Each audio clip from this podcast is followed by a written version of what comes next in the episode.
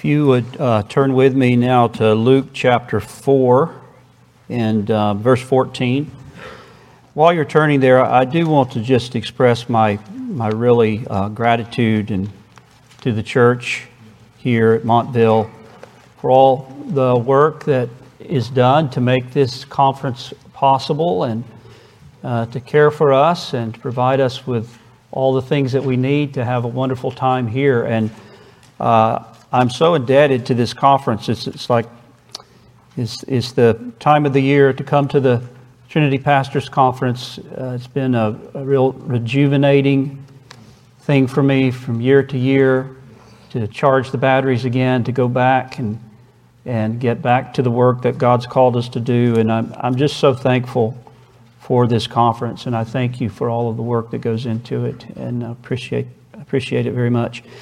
I also wanted to say that it's a bit, I think I said this about prayer, it's a bit um, fearful to preach to preachers about prayer. And it's even more fearful to preach to preachers about preaching. And uh, I just, and I don't do so because I think that I'm the great example of these things, but I do so as, as someone who's trying to learn how to preach. I, uh, still trying to learn how to preach uh, the gospel and to preach as I ought to preach. And uh, so I hope that we can learn together. And, and sometimes I think of myself in situations like this, like Samson, you know, pushing on the pillars of the temple. And if I push on the pillars, I got to push on the pillars. And if they fall on my head as well, may I learn from my own preaching. Amen. Okay. Luke chapter 4, verse 14. And I'm going to read all the way down to verse 30. Then Jesus returned in the power of the Spirit to Galilee, and news of him went out through all the surrounding region. And he taught in their synagogues, being glorified by all. So he came to Nazareth, where he had been brought up, and as his custom was, he went into the synagogue on the Sabbath day and stood up to read. And he was handed the book of the prophet Isaiah. And when he had opened the book, he found the place where it was written. The Spirit of the Lord is upon me, because he has anointed me to preach the gospel to the poor. He has sent me to heal the brokenhearted, to proclaim liberty to the captives, and recovery of sight to the blind, to set at liberty those who are oppressed, to proclaim the acceptable year of the Lord. Then he closed the book and gave it back to the attendant and sat down and the eyes of all who were in the synagogue were fixed on him. And he began to say to them, Today, this scripture is fulfilled in your hearing. So all bore witness to him and marveled at the gracious words which proceeded out of his mouth.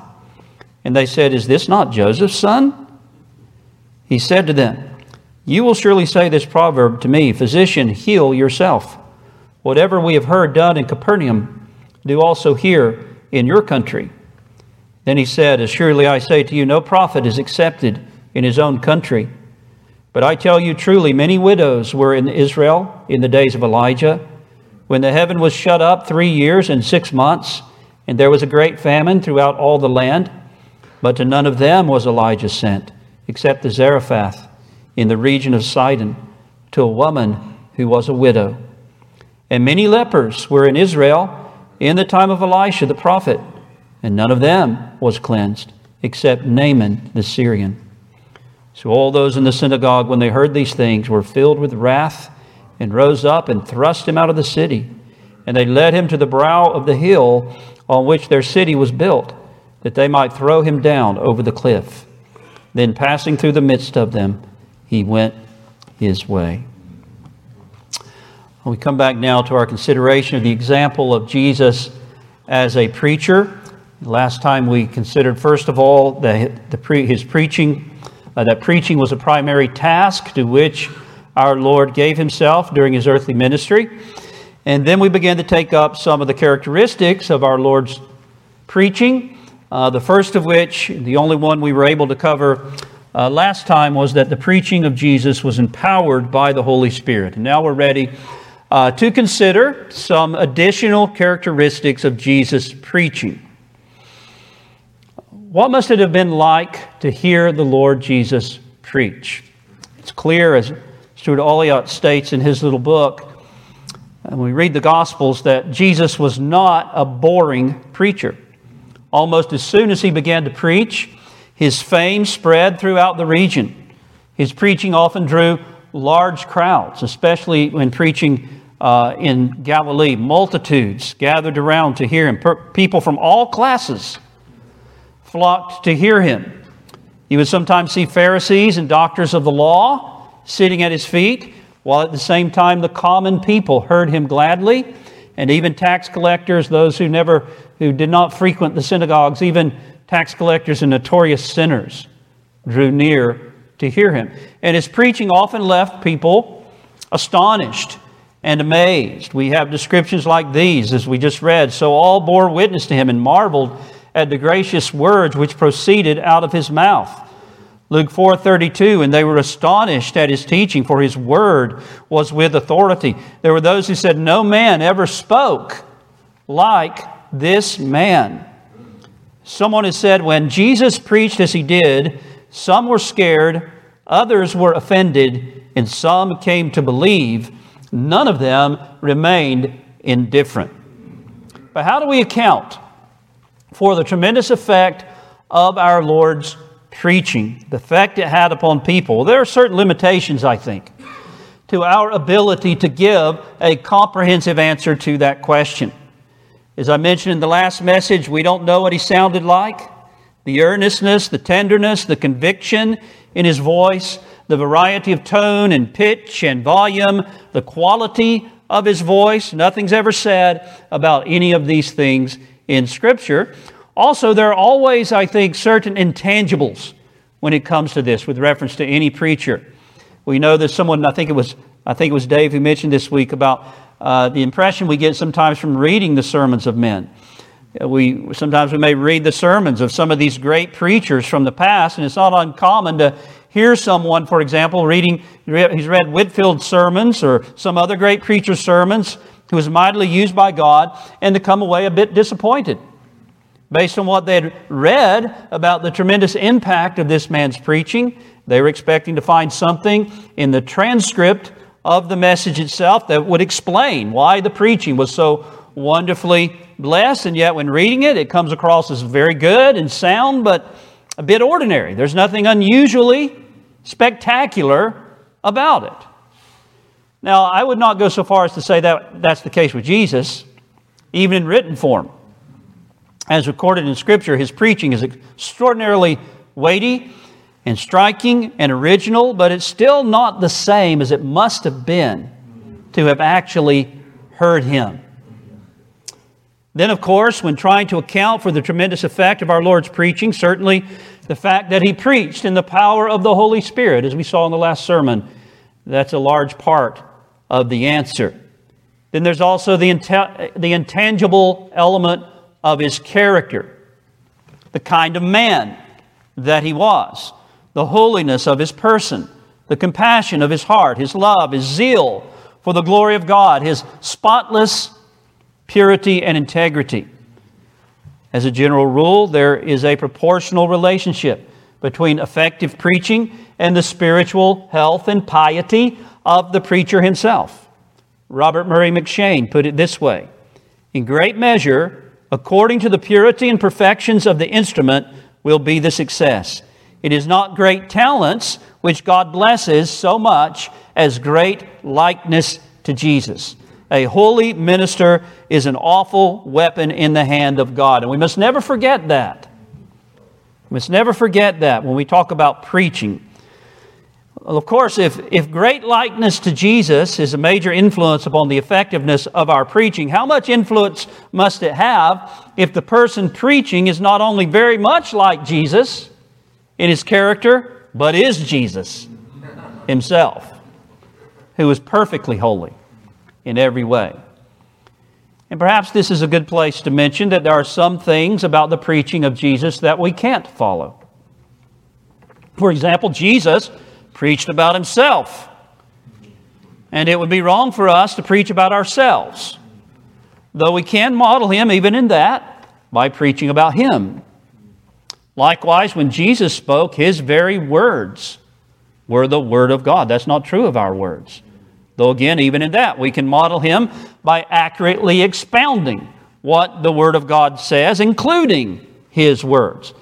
And even Jesus himself often expounded the Scriptures and opened up the Scriptures, and his preaching was full of the Scriptures, as we'll see in a few moments. It's also true that Jesus was perfect and sinless, and therefore perfectly balanced and perceptive in ways that even the best preacher will never be.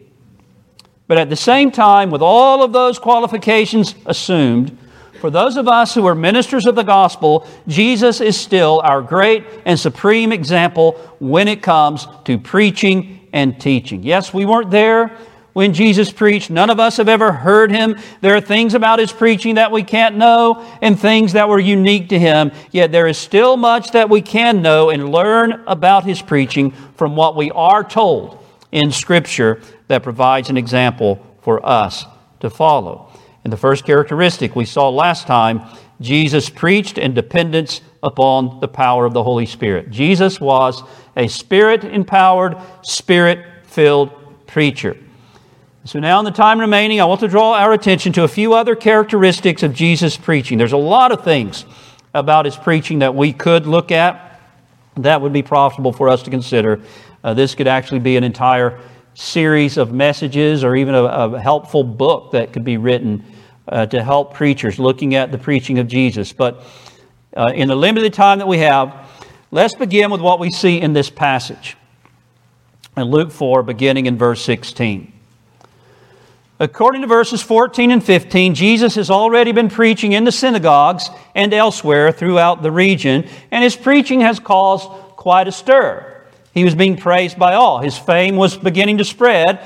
And now Luke tells us about our Lord's return to Nazareth, his hometown, and his preaching in the synagogue there. It seems the reason that Luke did this, and he placed this account at the very beginning of his gospel record, is that this, this event provides us with something of a representative example a representative sample of what was characteristic of our Lord's ministry, an example of his preaching in the synagogues. Were you just told that he was preaching in the synagogues?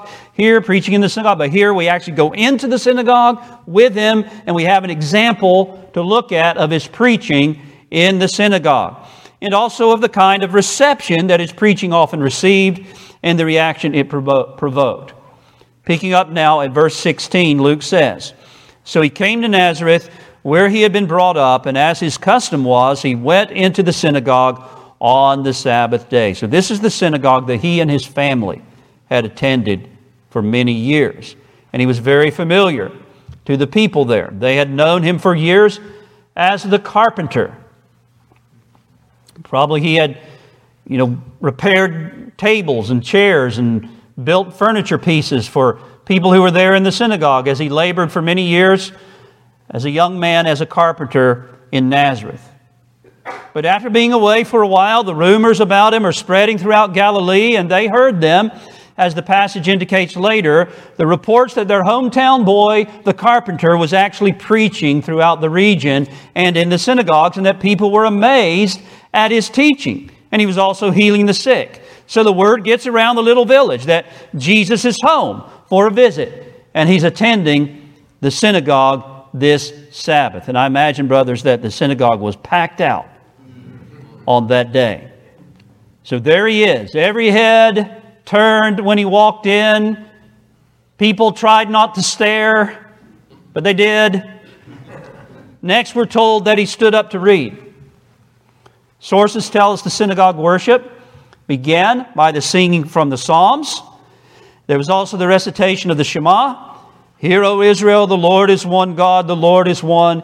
You shall love the Lord your God with all your heart, with all your soul, and with all your strength. There were prayers, a reading from the law, a reading from the prophets, and there was also exposition and instruction followed by a benediction. So when the time came in the service for the reading and the exposition of Scripture, we're told that Jesus was handed the book of the prophet Isaiah. Very likely, knowing that Jesus was there, the synagogue president may have even asked him before the service to do the reading and to speak, which is not surprising in light of what they'd heard about his preaching in other places. And when he had opened the book, he found the text that he wanted to read.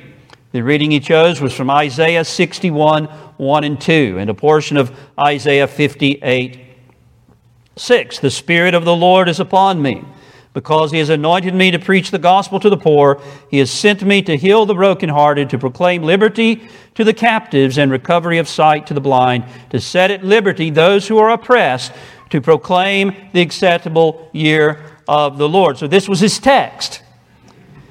Now, when it says then that he sat down, he read the text, verse 20, it says he closed the book, he gave it back to the attendant, and sat down. And when it says he sat down, that means he sat down to teach. This was the custom.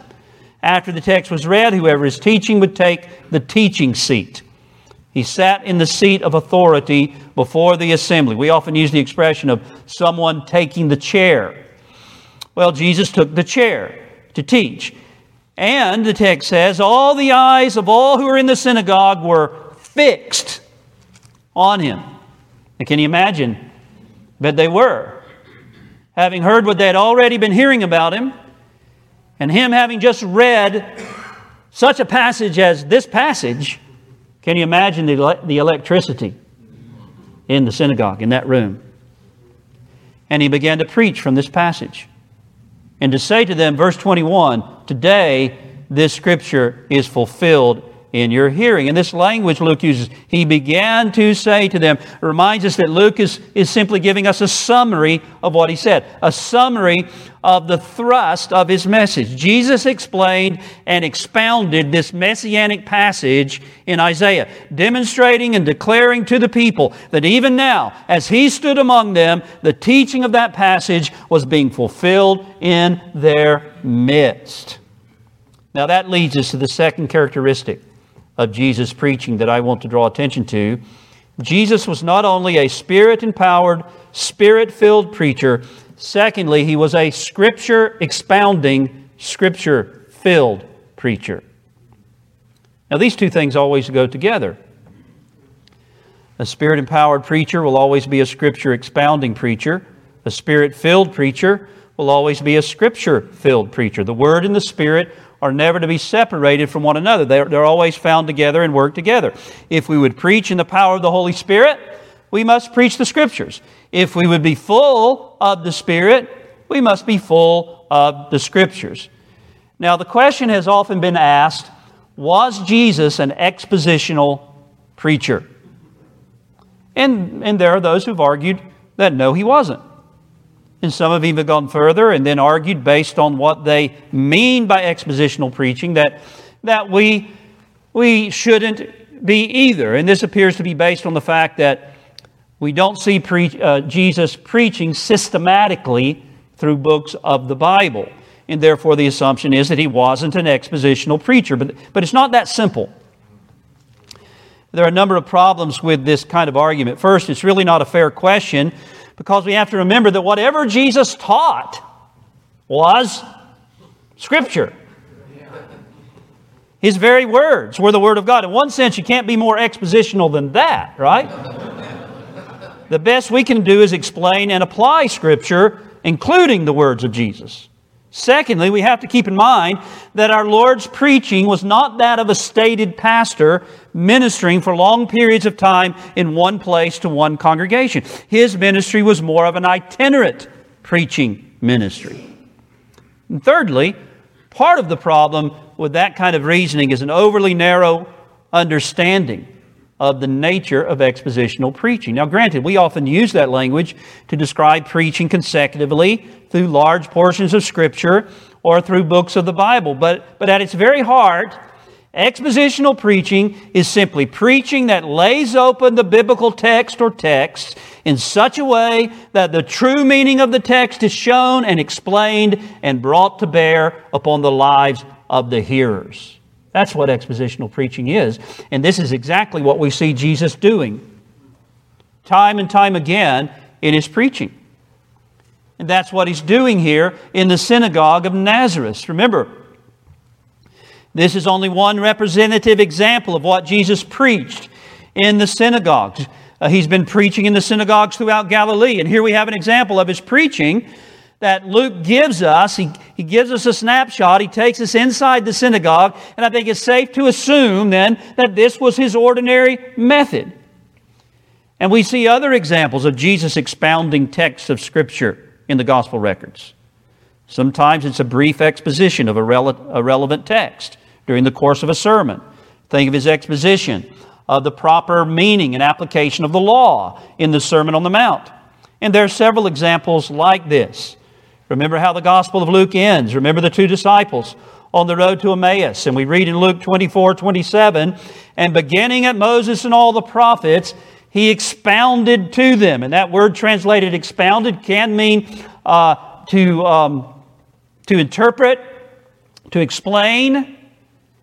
Uh, it can mean to, to uh, translate, but it's clearly not used that way there. It's used to interpret, to explain, beginning at Moses and prophet and the prophets, the things concerning himself. And what about his sermon to the disciples in the upper room? Would you love to have been there? Luke 24, 44 to 46. Then he said to them, These are the words which I spoke to you while I was still with you, that all things must be fulfilled which were written in the law of Moses and the prophets and the Psalms concerning me. And he opened their understanding that they might comprehend the scriptures. Now, again, Jesus' very words were God's words. Only he could speak by his own authority. And he often did. But we also find him expounding the scriptures. As we see here in our text, he was a scripture expounding preacher. But quite apart from that, he was also a scripture filled preacher. He had a thorough knowledge of the scriptures, and his very soul was saturated with the scriptures. What do I mean? Well, notice again what we have here in our text. We're told that Jesus stood up to read. In verse 17, he was handed the book of the prophet Isaiah. So Jesus takes the scroll. Now, the translation says book, but remember, books were scrolls back in those days.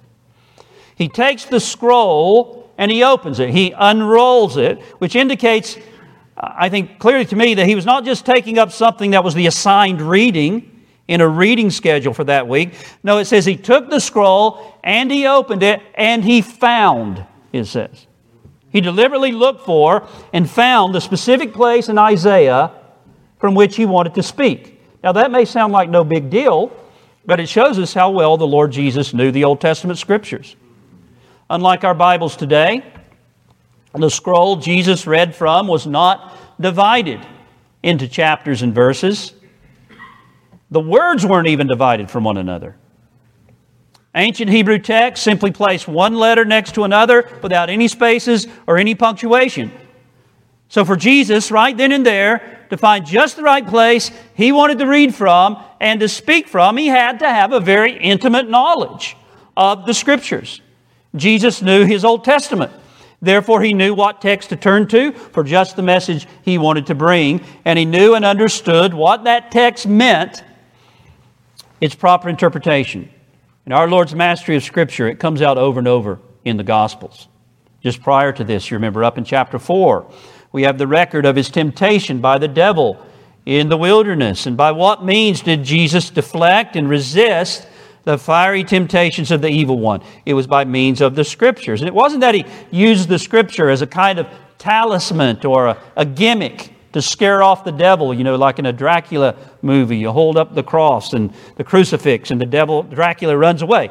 Just quote a random verse of Scripture, and Satan will flee from you. No, it was what those Scriptures meant, their proper interpretation. It was his understanding of their meaning and how they related to the specific temptation that was presented to him, and his ability to recall those texts of Scripture. He had them memorized and to bring them to bear at that moment upon the temptation he faced. Jesus could say, Your word I have hidden in my heart that I might not sin against you. And the scriptures are constantly spilling out of him. Throughout the Gospel of Luke, Jesus is constantly quoting from and alluding to the scriptures.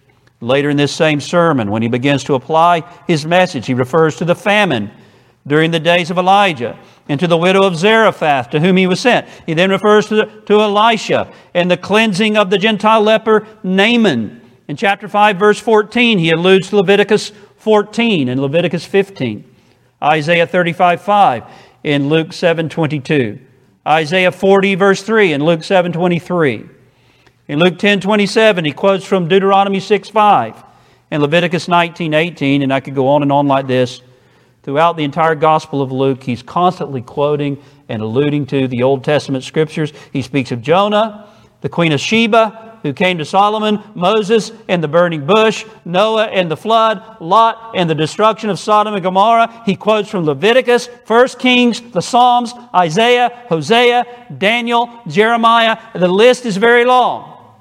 And this is just in the Gospel of Luke alone. Brothers, this is an example for us.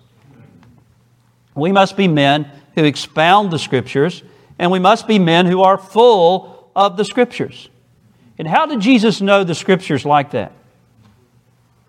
Well, I remind you that Jesus, though always perfectly divine, became and lived on this earth not as a half man, but as a true man.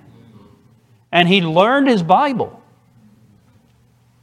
in the same way that we do and that we must. He read the Scriptures, he studied the Scriptures, he meditated on the Scriptures. It's very possible his family didn't even have a copy of the Hebrew Scriptures in their home, you would have to go to the synagogue to read the Scriptures often, to have a, to have a copy of them to read. And he read them, he studied them, he meditated on the Scriptures, he memorized Scripture. And my dear brothers, if we would be effective preachers, spirit empowered preachers, we must be diligent students of the Word of God. You must be, I mean, I don't really have to say this to pastors, I hope, but you must be reading your Bible. Reading your Bible, reading it a lot, seeking to master its contents, learning proper hermeneutics, and reading good commentaries and theological works, and we must never stop doing that, never stop growing in our understanding of Scripture, no matter how long you've been in the ministry. No man will ever be an effective preacher who is lazy and is not willing to study and to study hard. And you men know that. Uh, you know, you know you'll have young guys come up and ask you about your preaching and how you did that and how did you prepare that. You think to yourself, boy, if they only knew how hard it was right? The labor, the work that goes in to studying Scripture, in preaching Scripture. We must devote ourselves to knowing the Scriptures, the content of Scripture, the flow of Scripture, the themes of Scripture, the connections of Scripture, the doctrines of Scripture. Remember Paul's words to Timothy, 1 Timothy 4 13 and following. Till I come, give attention to reading, to exhortation, to doctrine, meditate on these things, give yourself entirely to them, that your progress may be evident to all. 2 Timothy 2:15 Be diligent to present yourself approved to God, a worker who does not need to be ashamed, rightly dividing the word of truth. Be diligent.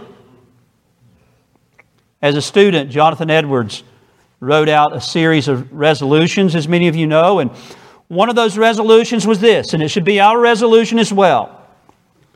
Resolved to study the Scriptures so steadily, constantly, and frequently as that I may find and plainly perceive myself to grow in the knowledge of the same. Steadily, constantly, frequently.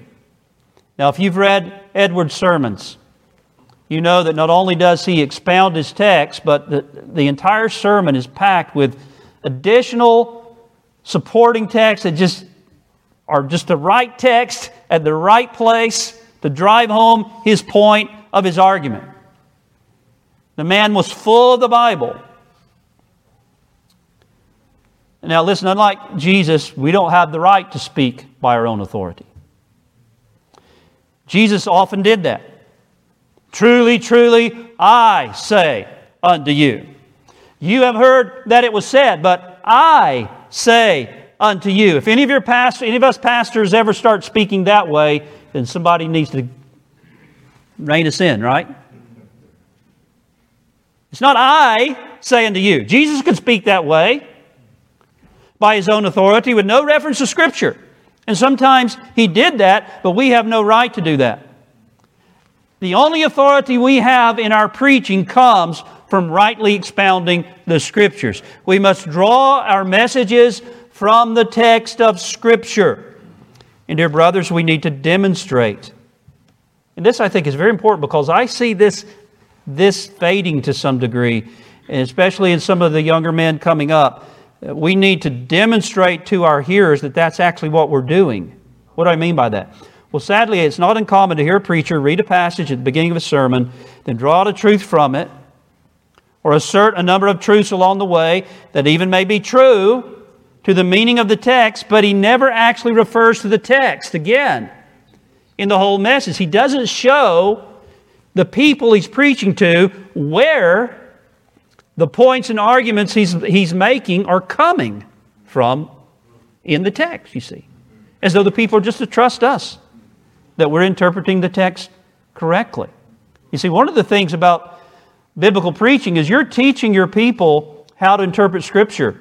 And you're also guarding them they, they should become accustomed to their pastor actually showing them from the text of Scripture where he's drawing the arguments and conclusions that he's drawing and demonstrating them and proving them from the Scriptures so that when some guy gets up and preaches to them and he's got a great voice and he's got all kinds of enthusiasm and he's got great illustrations and stories and he's enjoyable to listen to, but he's not demonstrating from the Scriptures the truth of what he's saying, that the alarm bells start going off in their minds you see.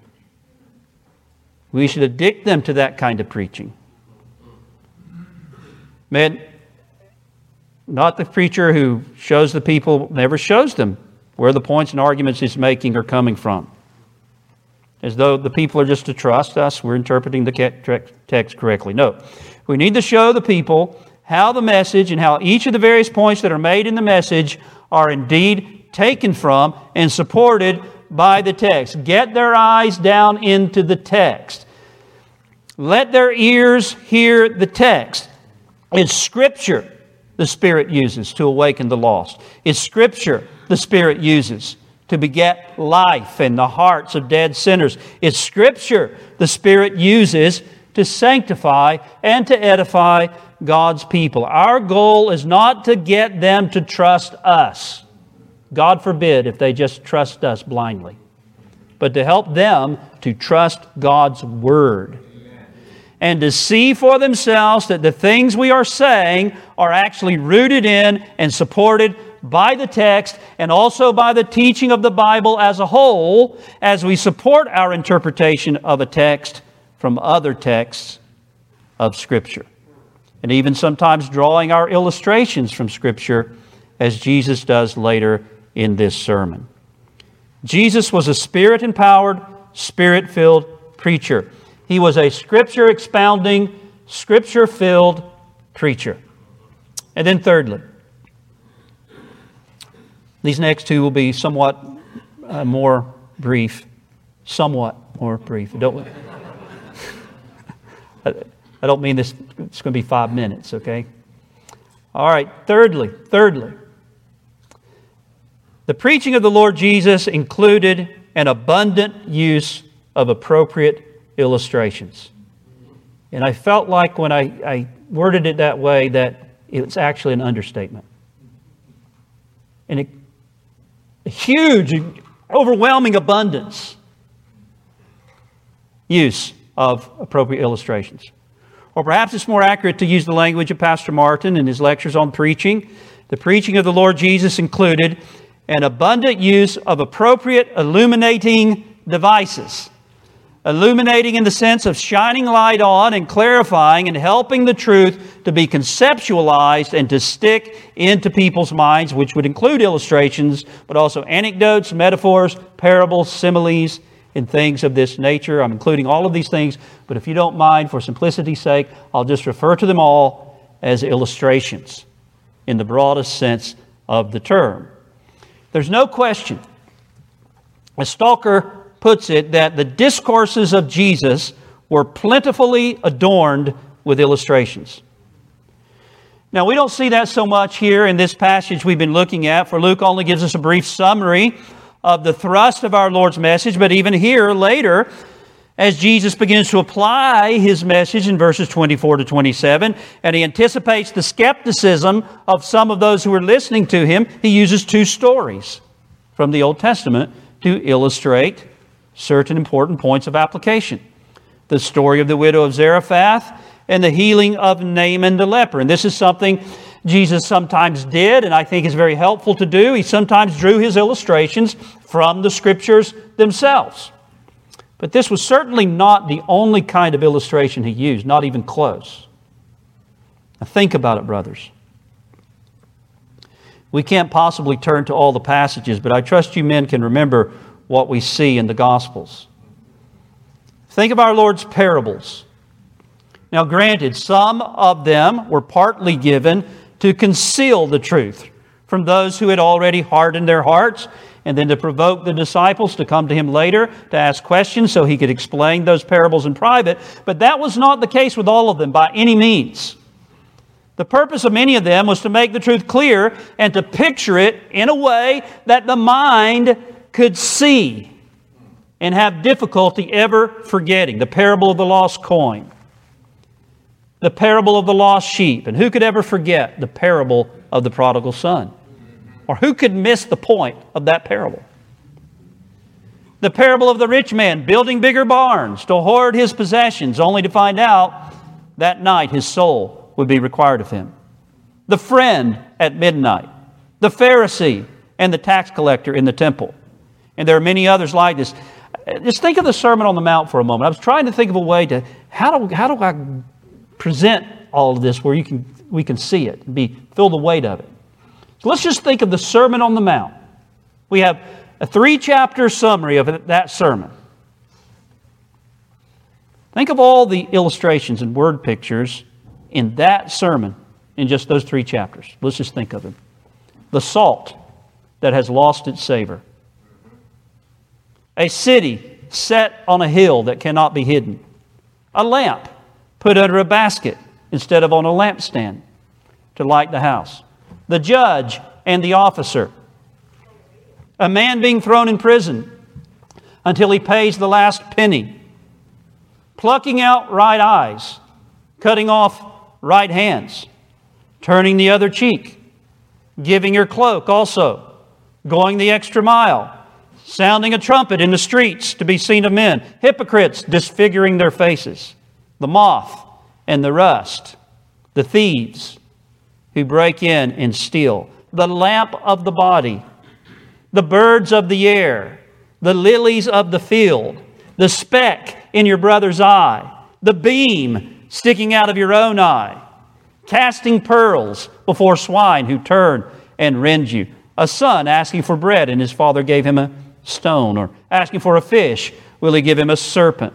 The wide gate and the broad way, the narrow gate and the narrow way, wolves in sheep's clothing, the good tree bearing good fruit, the bad tree bearing bad fruit that is cut down and cast into the fire, the two builders and the two houses. The one house built upon the sand, the other built upon the rock. And, brothers, all of that just in the Sermon on the Mount. And there's more, much more.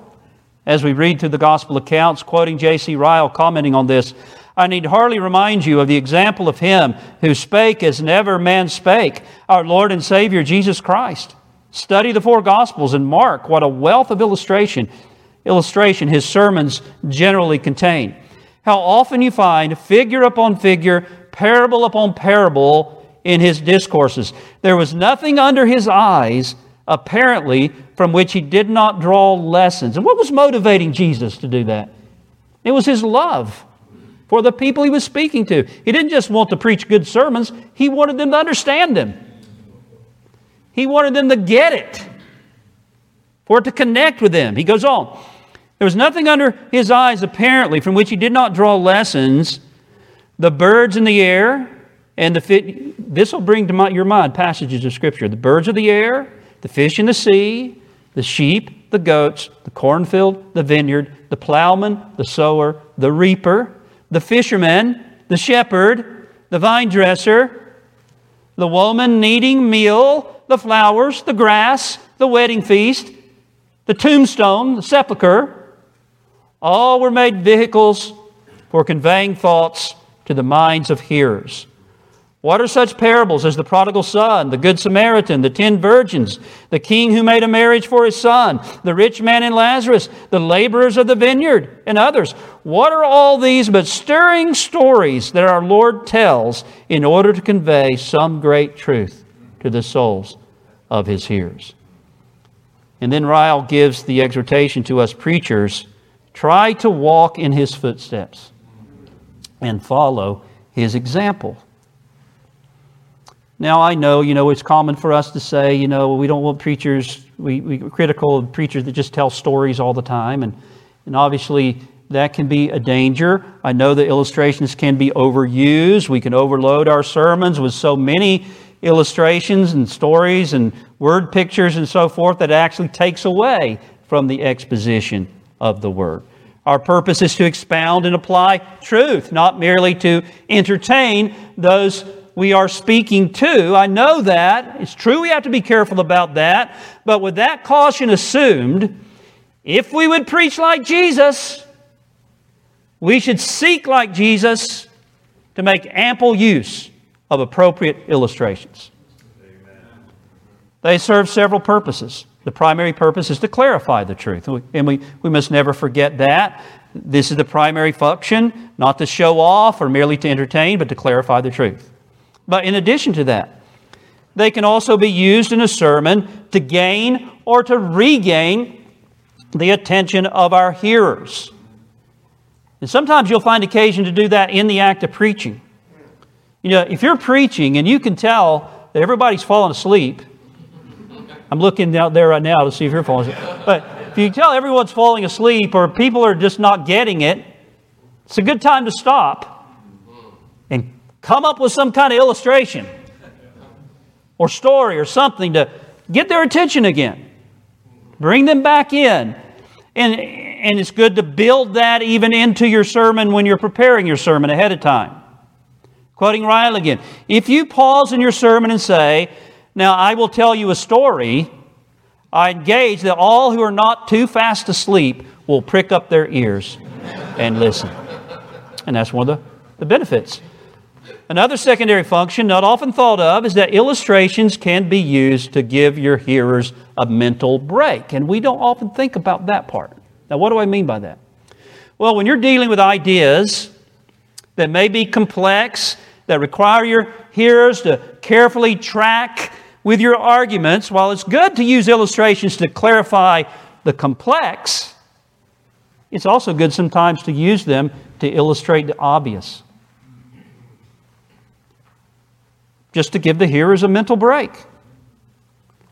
It's a way of catching their breath that will help them to think hard in the other parts of the sermon. And then, of course, illustrations and figures of speech and the like also help a sermon to be more interesting and, dare I say it, pleasing and attractive. And that's not a bad thing. That's a good thing, so long as it's not an end in itself. In other words, they have an aesthetic value. Why is it so pleasurable to read the sermons of Spurgeon, for example? Well, I'll tell you one reason is that not only is there solid, sound, biblical, relevant truth in those sermons, but that truth is presented in a way that is striking and interesting and catchy, and he uses an abundance of metaphors and figures of speech and illustrations. Spurgeon himself said this in his lectures to my students. And by the way, he's, he's, he's here he's, he's commending the use of illuminating devices, but he can't even do that without the whole statement being full of illuminating devices. All right? He said this in his lecture to my students Windows greatly add to the pleasure and agreeableness of a habitation And so do illustrations make a sermon pleasurable and interesting. A building without windows would be a prison rather than a house, for it would be quite dark, and no one would care to take it upon lease, or no one would want to rent a house like that. And in the same way, a discourse without a parable is prosy and dull, and involves a grievous weariness of the flesh. Let us not deny then the salt of parable with the meat of doctrine. Our congregations hear us with pleasure when we give them a fair measure of imagery. When an anecdote is being told, they rest, take breath. That's what I was talking about earlier. And give play to their imaginations and thus prepare themselves for the sterner work which lies before them in listening to our profounder expositions. No reason exists why the preaching of the gospel should be a miserable operation either to the speaker or to the hearers. Pleasantly profitable, let all our sermons be. And I'll mention one other benefit illustrations help people to remember the truth that we have preached to them. Just think about the preaching of the Lord Jesus again. Think about how some of those parables that he told and word pictures and illustrations that he used. Think about how so many of them and the truth conveyed by them are forever stamped upon our minds, never to be forgotten, and really are forever stamped upon the consciousness of Western culture and that have become figures of speech in, in the English language. They're so hard to be forgotten and they're, they're so gripping. For some of us, many of them, since, since we first heard them when little children in Sunday school, Think of your own children. Are there not illustrations that you've used in preaching that after many long years have passed, they still remember them? I remember we would ask our kids, we were driving home from church when they were little, I would say, my wife might say to them, What did daddy preach on today? And they would go, God. okay, you got to give us more information than that, right? Of course, that's going to be the right answer, but what are the things they usually remember? They remember the illustrations. Right? And that's not only true of children, it's true of God's people in general. It's true of me. It's true of you. There are illustrations you've used in preaching that after many long years have passed away, your people still remember them. And because they remember them, they also remember the truth that was illustrated by them. So, brothers, let us take Jesus as our example here. Now, granted, some of you are, are more naturally gifted at doing this than others of us are, but we can all work at it. And we can ask the Lord to help us. Ask the Lord to help us to have an eye for common, everyday objects and events, common everyday experiences that can be used to illustrate truth. Practice it with your children in family worship. Expose yourself to the preaching of men who are good examples of this especially Jesus himself, Thomas Watson, Mark Chanski, if he doesn't mind me saying. It's a great example of using illustrations and anecdotes in preaching. Expose yourself to good examples. Perhaps keep a file, hard copy or electronic, of interesting illustrations and anecdotes that you come across from time to time in your reading. I sometimes find it helpful as well in sermon preparation when I'm stuck and I'm trying to come up with a good illustration perhaps a historical example or, or something like that, I found it helpful to search on the internet. For example, not long ago, I was preparing a sermon on a passage in which Christ was correcting wrong expectations about the kingdom of God. And at one point, I'm trying to think of a good way to introduce this sermon and to illustrate really what the, the, the thought that I want to really deal with in the sermon. So I typed into Google search the words false advertising or something like that. And lo and behold, an article came up. And it mentioned several very interesting false advertising schemes that have been exposed in recent years. So I drew from that article. I mentioned some of the most striking examples and the most interesting examples of this. And then I used that to lead into the question is Jesus guilty of false advertising when it comes to the kingdom? So sometimes Google search can be helpful. But the bottom line if we would preach like Jesus, we must seek to use appropriate illustrations, and sometimes language, as Stuart Olyott puts it, that can be seen. Putting eyes into people's ears. Well, my time is quickly passing. There's one other characteristic of our Lord's preaching that I wanted to draw attention to. There are several others that we could look at, but I definitely did not want to skip this one. I'm just going to be able to touch on it. I regret that because it's extremely important. We had more time, we could get into it, but at least I can be suggestive. Jesus was a spirit filled preacher, a scripture filled preacher, an illustrating preacher, and then, fourthly and finally, the Lord Jesus was an applicatory preacher. An applicatory preacher. Jesus did not merely declare the truth or expound the meaning of a text and leave it at that. He applied the truth to the hearts and to the consciences of his hearers, and he often did so in a very direct and very pointed manner. No one who heard Jesus could ever walk away and legitimately ask the question, So what? What does that have to do with me? That's a good question to ask in your sermon preparation. You've expounded the text, you've exegeted it. Now the question is, you've got all these people are going to be sitting before you on Sunday. What's the question they're going to be asking? So what? What does it have to do with me? What does it have to do with that, that, that sweet little widow in your church and her life? Or that mom who's raising children and changing diapers, or that man who has to go to work every day of the week in that difficult place, or that, that believer who's struggling with assurance, or that lost sinner who's there among God's people. So what? What does it have to do with me? Right? You ask that question.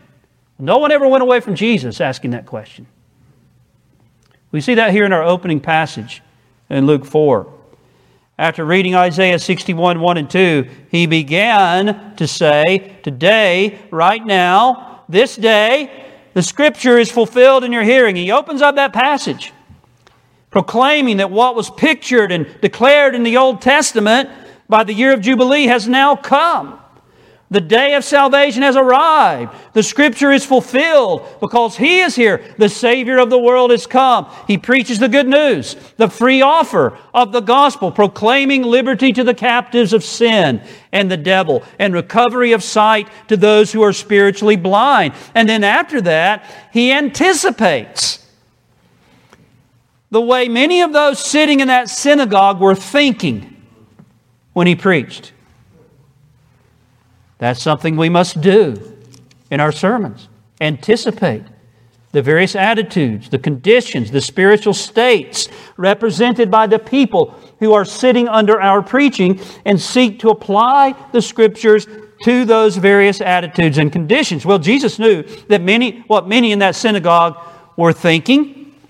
They were amazed at his preaching, but many of them were skeptical of his message and of his claims. Many of them were self righteous religious folks, self satisfied observers, glad to listen, but no more. And anticipating that, he gives two examples from the lives of Elijah and Elisha. Elijah helping the Gentile widow of Zarephath, though there were many widows in Israel at that time. Elisha and the healing of the Gentile leper Naaman, though there were many lepers in Israel at that time. And by these examples, he presses upon these people that they have no claim upon God's grace simply because they were born into a Jewish family. The blessings of the gospel are only for those who believe. And if this gospel is rejected by them in their self righteousness and pride, God will send it elsewhere. You see, Jesus was applying his message. He didn't allow them to remain neutral. He preached for a response and for a verdict. And in this case, when they heard these things, verse 28, they were filled with anger. Sometimes applicatory preaching may make some people angry at you. Remember the quote I gave earlier? When Jesus preached as he did, some were scared, others were offended, and some came to believe, none of them remained indifferent. He wouldn't let them because the Lord Jesus was an applicatory preacher. And I just want to mention here that Jesus was balanced in his application. he wasn't all rebuke and conviction. There was also comfort and consolation. It's interesting, as Stalker points out in his book on the example of Christ, I'd never really thought of this. You, you know that some people actually thought that Jesus was one of the prophets risen from the dead. And what were two of those prophets they thought he might be? One was Jeremiah, and the other was Elijah. They were both great prophets, but you could hardly find two types that were more opposite. Jeremiah, full of tenderness, who wished that his eyes were a fountain of tears to weep over the condition of his people. Elijah, the man of rock, who could rebuke kings and rebuke queens to their faces. But you see, there was something they saw of both in the preaching of Jesus. You know, some men seem to think that it's not applicatory preaching unless it's ripping up consciences and full of rebukes. And that's almost all they ever do rebuke and correct. But then there are others, and all they ever try to do is encourage people. But Jesus did both. And so must we. The same Jesus who said, Woe to you, scribes, Pharisees, hypocrites, also cried, Come unto me. All ye who weary, are weary and heavy laden, and I will give you rest. The same Jesus who warned that every tree that does not bear fruit will be cut down and cast into the fire also said, Whoever believes on me shall not perish, but have everlasting life. The same Jesus who in his preaching said to some, And there will be weeping and gnashing of teeth when you see Abraham and, his, and, and Isaac and Jacob and all the prophets in the kingdom of God, and yourselves thrust out. He also said to others, Fear not, little flock, for it is your Father's good pleasure to give you the kingdom. Well, I would really like to open up this aspect of our Lord's preaching more, but he was balanced in his application. And we need to be balanced in our application. I remember when I um, I remember I got, I got converted uh, just as I was coming out of seminary, so it's a long story. I was a, a self deceived, Pharisaical hypocrite. When I got converted, I first started out, I went into a Southern Baptist church. And I was still figuring out my theology. I was beginning to embrace Reformed theology. I had an understanding, better understanding of the gospel. And I realized I'm preaching to a congregation full of people that aren't, they're not even converted. Most of them. And that's the case of many of the, the churches in the South. Well, that affected the, the way I preached. You know, it was like every sermon was, was trying to undeceive you know, deceive church members. It didn't matter what my text was, somehow that's where I went with the text. Okay? Well, God bless. We saw some conversions. It's a long story. I eventually had to leave that church. Some of the people who were converted there, we eventually started a church where I pastored in Easley, South Carolina for 15 years. But for a while, I was still preaching the same way. And I had to, to realize I'm preaching to a different kind of congregation. Most of these people are believers that I'm preaching to. And I'm just driving them into the ground where they're doubting their salvation all the time. And they need more comfort. They need more encouragement. They need me to point them to Christ. And we need to be balanced. That's all I'm trying to say. Our congregations are going to be made up of different kinds of people, different needs and different situations. And we need to comfort those who are hurting. We need to encourage those who are doubting we need to seek to awaken those who are asleep and dead in their sins. And so may God help us to follow the example of Jesus and to be applicatory preachers. Well, let's pray together. Our Father, we thank you for our wonderful Savior. We see his beauty, his glory throughout the pages of Scripture. We even see it when we consider his preaching. We thank you for such a Savior. Help us to be more like him. And we ask it in Jesus' name. Amen. Amen.